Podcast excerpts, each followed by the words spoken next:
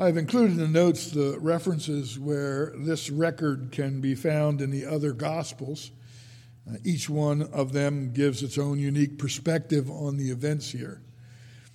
We'll be sticking close to Mark's account today and just be making some references here and there to uh, information that comes from the other Gospels. So we look at Mark chapter 6 and verse 30. That's where we want to begin looking and concentrating this afternoon. We read in Mark 6, verse 30, that the apostles returned to Jesus and told him all that they had done and taught. And he said to them, Come away by yourselves to a desolate place and rest a while. For many were coming and going, and they had no leisure even to eat. I want to talk first of all about the place of retirement. It was a quiet, empty, desolate place on the northeastern end of the Sea of Galilee, near the place where Jesus had delivered the demoniac earlier. When you climb away from the small fisher town and its shores, you are soon in empty and what might be called barren terrain. Just before the time of the Passover, and that's when this is taking place, these hills are green but by the time the travelers who are going to Jerusalem to keep the Passover return home after the Passover, the hills will be brown and dry. Jesus encouraged his apostles to leave the crowds and the business of Capernaum and to travel by boat to Bethsaida and then up into the hills beyond that village. The reason for this retirement was the need for rest. And several things had made this trip into the wilderness wise. The disciples, first of all, were tired, and they had been all about the region, two by two, healing, teaching, and carrying on the mission Jesus had assigned to them. The Savior himself was surrounded by crowds as he carried on his ministry. And when the apostles returned, they would have been sucked into that activity, uh, that activity that swirled around him. And the nature of the work is described by the words, many were coming and going. That's to give you the idea of all that's going on here. Many people were coming and going. This tells us that Jesus had then, as he has now, three basic sorts of followers those who are his constant companions, those who are usually present whenever he's near, and those who come and go. The curious and the disinterested. They have a certain curiosity to know who this is. What is this Jesus? They hear about him and then they go on about other things. And that's who's coming and going, this constant influx and outgo of people who hear about him, know of his healing powers, seek healing for themselves in some cases, and come and go. He calls on his apostles to come apart and rest up, as E.T. as A.T. Robinson has it.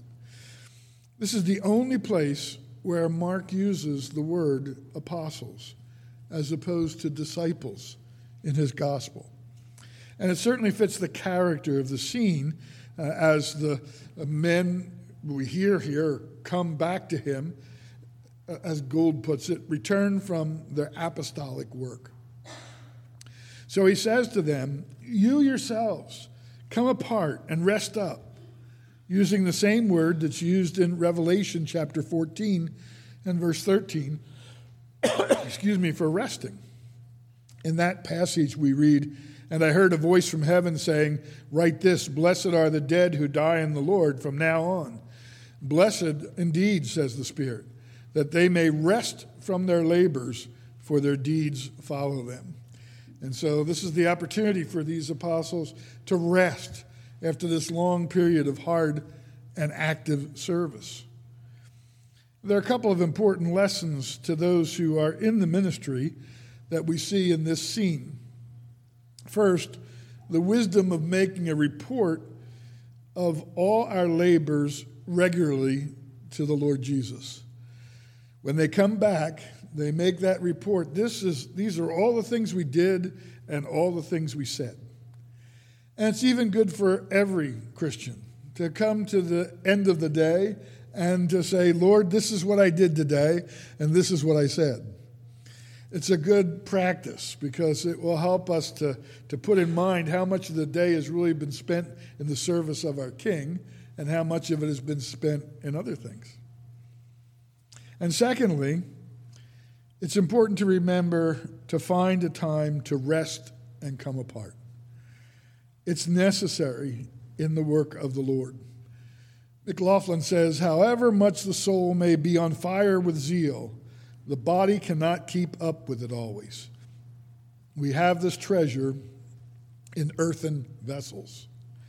In Psalm 127 in verse 2, it says, It is vain that you rise up early and go late to rest, eating the bread of anxious toil, for he gives his beloved sleep.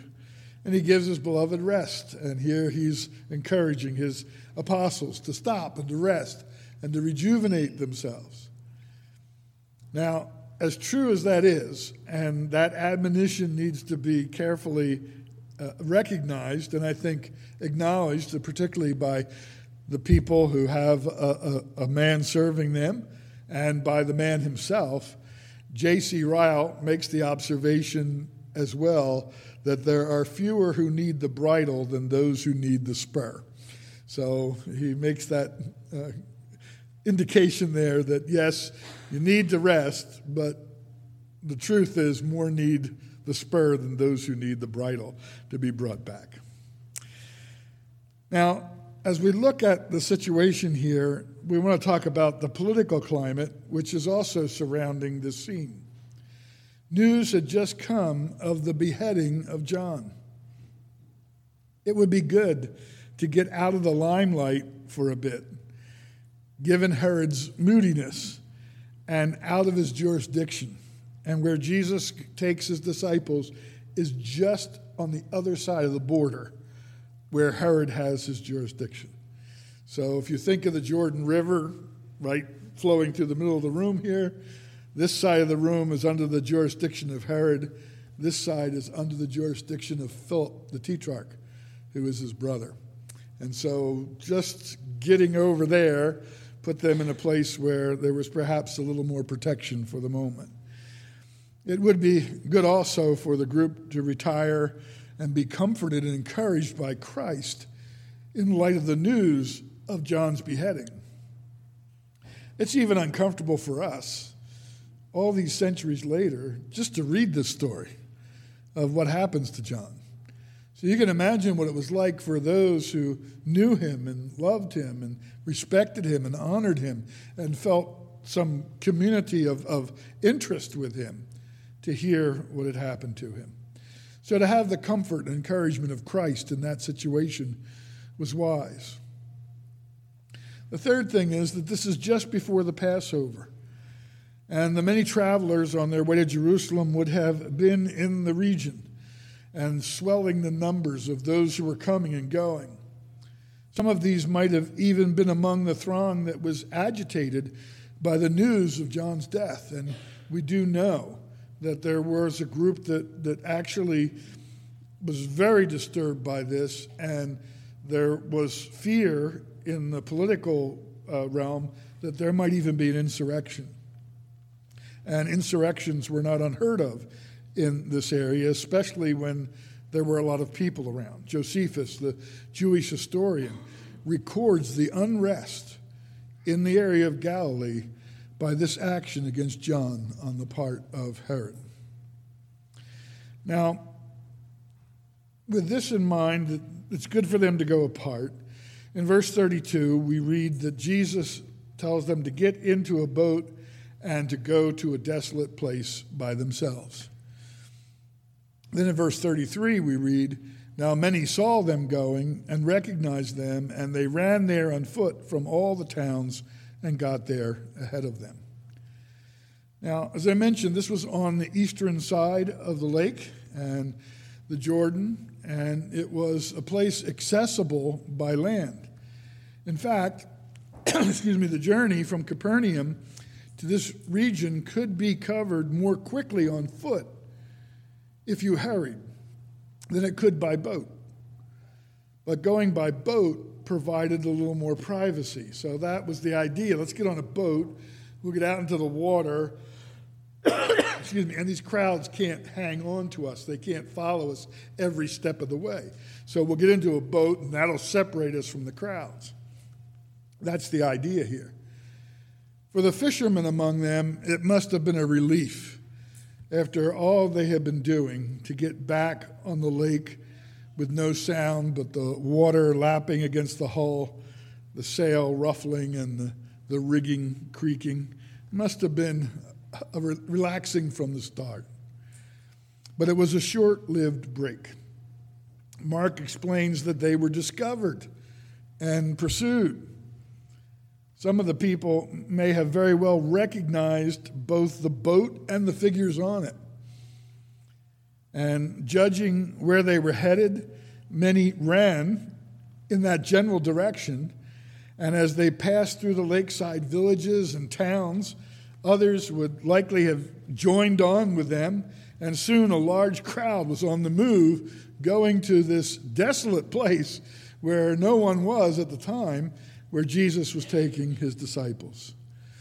Gould says, they ran together. The preposition describes the coming together of the crowd from many starting places to the point for which they saw the boat heading. These people then outwent them, that is, outwent the disciples and Jesus on the boat. Now, in verse 34, we read that when Jesus went ashore, he saw a great crowd, a great throng, a great concourse. And he had compassion on them because they were like sheep without a shepherd. And he began to teach them many things. Now, before they had much time to even think about relaxing or to settle down, this crowd begins to appear. A crowd of 5,000 men, along with an unspecified number of women and children. Alfred Edersheim describes the scene in this way He first retired to the top of a height and there rested in teaching converse with them, with his disciples. Presently, as he saw the great multitudes gathering, he was moved with compassion toward them. There could be no question of retirement or rest in view of this. Surely it was the opportunity which God had given, a call which came to him from his Father. Every such opportunity was unspeakably precious to him who longed to gather the lost under his wings. Edersheim draws that final comment from what we read in Matthew chapter 23. In fact, Mr. Brillhart read that passage this morning in his message. When Jesus is pronouncing woe upon the scribes and Pharisees, he says in Matthew 23, verse 37, O Jerusalem, Jerusalem, the city that kills the prophets and stones those who are sent to it. How often would I have gathered your children together as a hen gathers her brood under her wings, and you were not willing. So Edersheim draws that desire to, to, to bring them, to bring Jerusalem under his wings and applies it here in this scene when Jesus looks at these, this throng moving towards him in this desolate spot.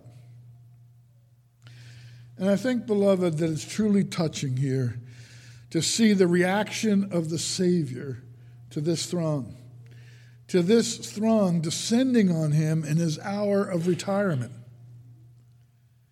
The sight of so many poor lost souls eclipsed for him the nuisance that they might have presented under the circumstances. Here he is moving to this desolate place and he gets his disciples there. They just start to settle in.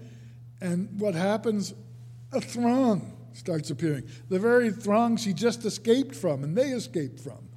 And already they're forming and coming and descending on him again. His love for sinners dispelled any impatience with their worldly and fleshly interests in him. It's good for you and me to remember that this is the opening of the sequence of events that ends like this. Jesus is speaking to many of these same people at a little later time, and he says this in John chapter 6, beginning in verse 63. It is the Spirit who gives life, the flesh is no help at all. The word that I have spoken to you, the words that I have spoken to you, are spirit and life. But there are some of you who do not believe. For Jesus knew from the beginning who those were who did not believe and who it was who would betray him. And he said, This is why I told you that no one can come to me unless it is granted him by the Father. After this, many of his disciples turned back and no longer walked with him. Now imagine, put yourself in the Savior's place here. You look up and you see this great crowd approaching, and you know that when the events of the next few hours run out, most of them will depart and won't follow you anymore. Not just won't follow you around Galilee, they won't, they won't follow you or listen to you anymore. And yet, when they approach, he doesn't look at them and say, oh boy, here comes that crowd that I know isn't going to pay any attention to me anyway. And we're just trying to get a little rest. We're just trying to get a little break. And here they come. He doesn't look at it that way. He looks at them with his incarnate eyes and he is filled with compassion for these lost souls. At this moment, when the crowd is forming and following him around the Galilee, when Jesus sees them and sees their approach, he's moved toward them. As Edersheim says, it was the depth of longing and intense intenseness of pity which now entered the Savior, which now ended the Savior's rest and brought him, uh, brought down, him down from the hill to meet the gathering multitude in the desert plain beneath. And I just love the way Edersheim puts that. It was the depth of longing and the intenseness of pity which ended his rest. He said, Put aside the rest. Look at these people. He pitied them and he had an intense pity for them. With those words, the great Jewish Christian Edersheim captures the sense of feeling intended by this word compassion. It's, as others say, the influence of human sympathy combined with divine condescension. And that's what, that's what we're seeing here. He is filled with that pity that comes from seeing those who are lost in this sense and then it, it is the humbling of himself in the presence of all this to look out on them and to truly pity them. It implies emotion from within that's otherwise difficult to express. How do you put into words pity? J.C. Ryle, in his comments on this scene, says, It is a poor theology which teaches that Christ cares for none except believers. Let us never forget that our Lord is the same yesterday, today, and forever. He never changes. High in heaven at God's right hand, he still looks with compassion on the children of men. He still pities the ignorant and those who are out of the way he is still willing to teach them many things. Now, as far as we can tell, beloved, most of these, most of those gathered here on this day are not going to believe. But they'll be among those who leave him a few days later. But there's no indication that Jesus looks on this throng discriminately at this moment. There's only pity. The same feeling that in a few days would respond to the pounding of his hands and his ankles into the cross with iron nails. Father, forgive them, for they know not what they do. It's that same spirit, that same attitude. Beloved, we have to learn to be very careful and prayerful as we look out on the world as Christ's servants. When the lost appear before our eyes, we need to be sure to look on them with Christ's eyes. It's too easy to look on those without any true spiritual leadership and view them with disdain or even a spirit of hate. Just think of how many false teachers there are in the world and the number of platforms they possess for gainsaying the truth. The religious world is full of charlatans of all sorts, and it's so easy for those who are blessed with teachers and friends who are committed to the word and concerned that they only convey that what it says in the name of the Lord to forget how many there are who are like sheep without a shepherd. A figure that, as Gould says in his critical commentary, denotes the lack of spiritual guidance. You just think about it in the context of our own fellowship here. We have people like Mrs. Lubke and, and Mr. Anderson and others teaching, and, and, and Tyler, teaching in, in the children. They're, they have an interest in the Word. They have an interest in bringing the truth to the children under their care. Those of us who stand in this pulpit have an interest in bringing to you the truth of God's Word. We're not looking to deceive you. We're not looking to fleece you. We're not looking to harm you in any way. We're looking to help and to strengthen and encourage you because we love you. Do you understand how blessed you are to have people like that serving you? In contrast to all those out there who have people instructing them who don't care about their souls, who don't care about their lives, don't care about what God says, don't care if they go to hell or not. It's so easy to look at it from our perspective and say, look at those people. They're so stupid. They're so foolish. They're so evil. They're so wicked. But your Savior didn't look on the lost that way. He looked on them with compassion and with pity. They were destitute of teachers. They had no guides but the blind scribes and Pharisees.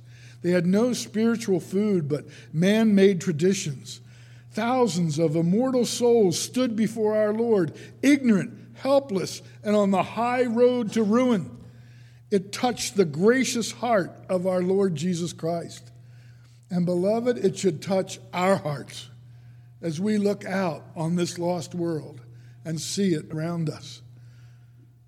They have no one to lead them in the truth. And think of this too in the context of what lies ahead. There are moments in life when a sight falls on our eyes and time seems to stand still, and a host of thoughts can flood into the mind at the time things past and things present and things future. Edersheim believes that the Savior, with his knowledge of all things, is looking on the, this crowd with that sort of perspective. These are sheep, many of whom are headed to Jerusalem for the Passover. Pilgrims summoned by the law of God to worship him in the great city of Jerusalem. And here they are wandering into this wilderness seeking after him. And you can easily see why Mark would have used this way of describing the Savior's reaction. It's easier to picture the green hills rising up from the sea, dotted with this flock of sheep like figures wandering towards him. Some of them were surely followers of John, perhaps hoping to have heard him when they got to the city. But word was passing around, around among them that the best of men had been brutally murdered by the whim of a ruthless politician to entertain and satisfy his wicked wife. And now they were wandering sheep.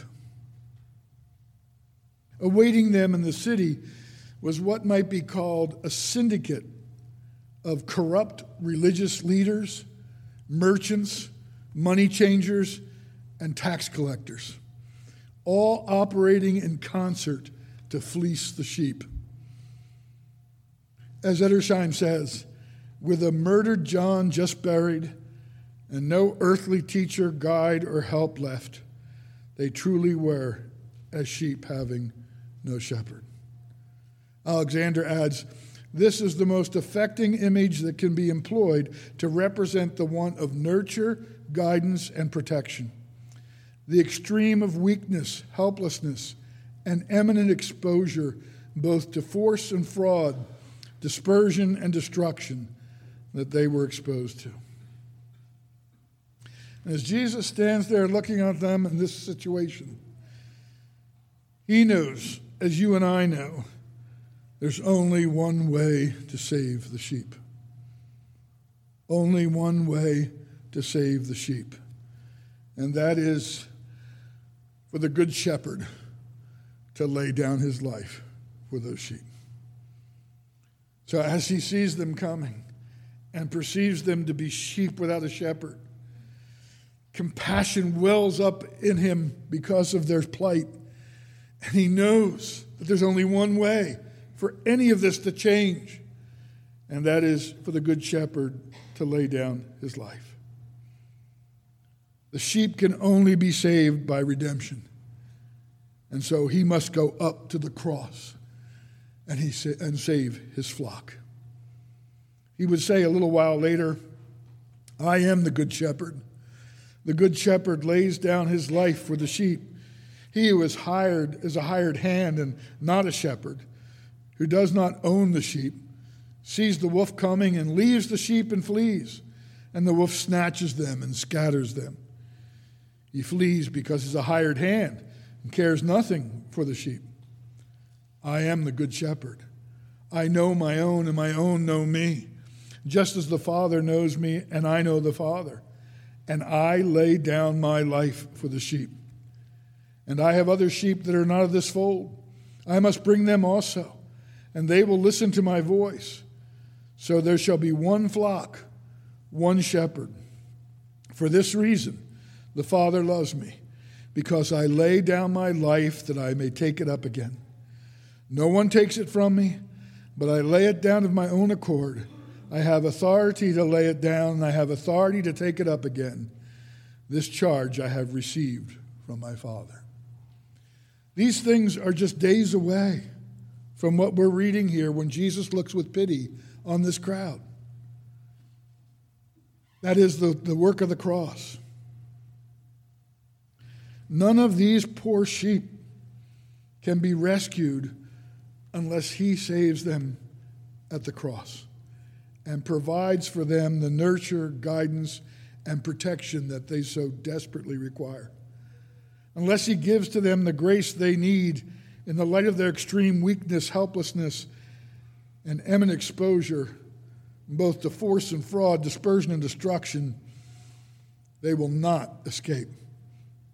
They need Him and only Him to go to Calvary, where there's no escape from their lost condition and the bondage of sin and Satan. And truly, beloved, it's no different for you and me. Where would we be if our Savior did not look on you and me with sweet and precious compassion and teach us many things? Let's pray. Father in heaven, how we thank you for our Savior. Lord, we confess that we hardly know him. We read these things and we confess that we hardly know about him. What is the extent of this love and compassion that He has had for us? That has taken we who are who were lost sheep without a shepherd and made us his own. adopting us, being the good shepherd to us, and bringing us light and light. And Lord, we pray that as we look out over our lost world, we'll not lose sight of our Savior's pity and compassion for the lost. But Lord, we will make the Good Shepherd known in every way we can so that those who are without hope in this world might find hope. Find it in the living hope of the Lord Jesus Christ. Please, Father, make us compassionate. Please, Father, give us the opportunity to speak with the sheep. And Lord, use us to bring your sheep into your fold for your glory and for their blessing. And thank you, Lord, for bringing us in. Thank you, Lord, for that compassion that washes over us even right now. We thank you for it in Jesus' name.